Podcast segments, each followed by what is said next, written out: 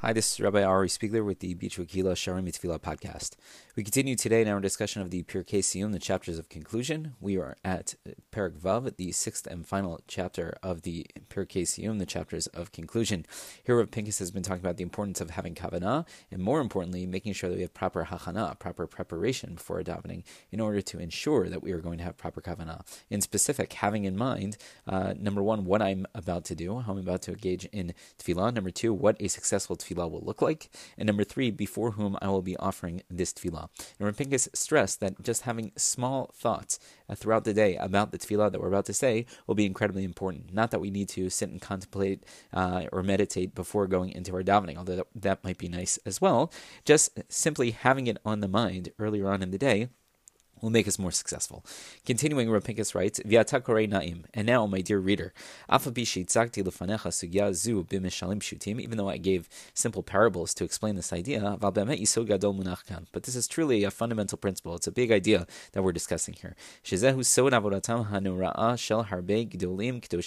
is how, uh, you know, a secret of many of the great Gdolim, the great uh, Torah giants. This is how they were able to tap into Kavanah. Shahim, Shiyadu Hamashma'ud that they could truly understand and appreciate the fact that they are when they are davening, that they are standing before Hashem.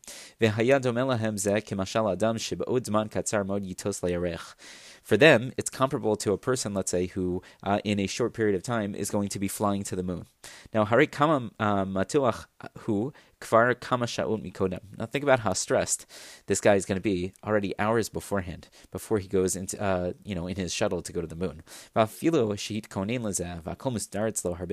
Even though he's well prepared and everything's been in order for many hours, and probably even days and weeks beforehand, nevertheless,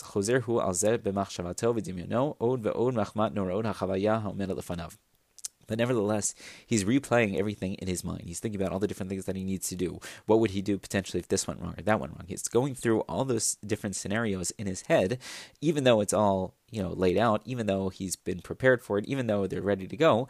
But he's playing it out in his head because of noraod hachavayahu because of the awesome nature of the experience that he's about to have.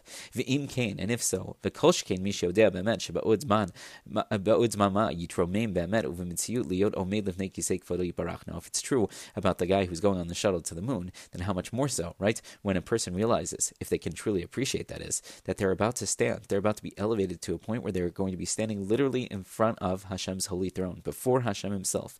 And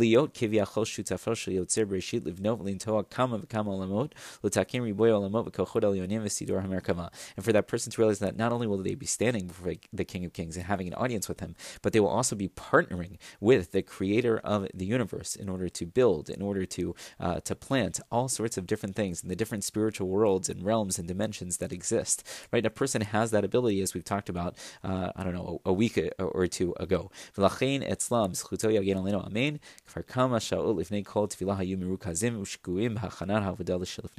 And that's why these Torah giants, these greats, by them, uh, you know, already many hours before the davening, they were focusing, they were concentrating, they were they were deeply involved in preparing for their avodah, for their davening that was coming up. And again, that doesn't mean they were sitting in a dark room engaged in meditation. That's not what, it, what we're talking about here. But already they're going over in their mind what their mincha is going to look like. What, what do I need to talk about? What do I need to ask about? Who needs help? So on and so forth. They're thinking about that a little bit beforehand so that they can show up and be somewhat prepared. And why is that? Because they recognize the awesome nature of the experience that they're about to have. They're not downplaying it.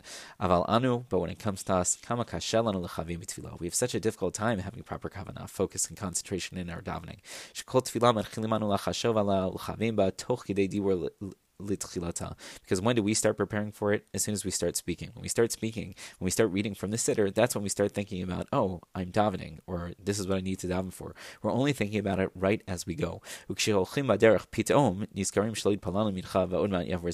And when we're, you know, uh, in, in, the middle of traveling, we realize, oh my goodness, it's almost shkia, it's almost uh, sunset, and I haven't davened mincha yet. We're about to go to sleep, and suddenly, we realize that we haven't davened mariv.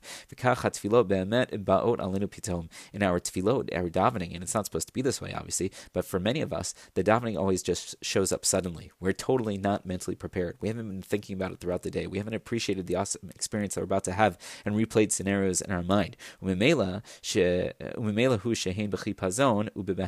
And because they are always done, uh, you know, pitom, suddenly. So we're going to feel rushed. We're going to feel like we have to do it in haste, and it's going to be bebehala. We're going to be confused. We're going to be overwhelmed because we don't take the time, and because we don't truly appreciate the experience of tefillah. So we don't think about it beforehand.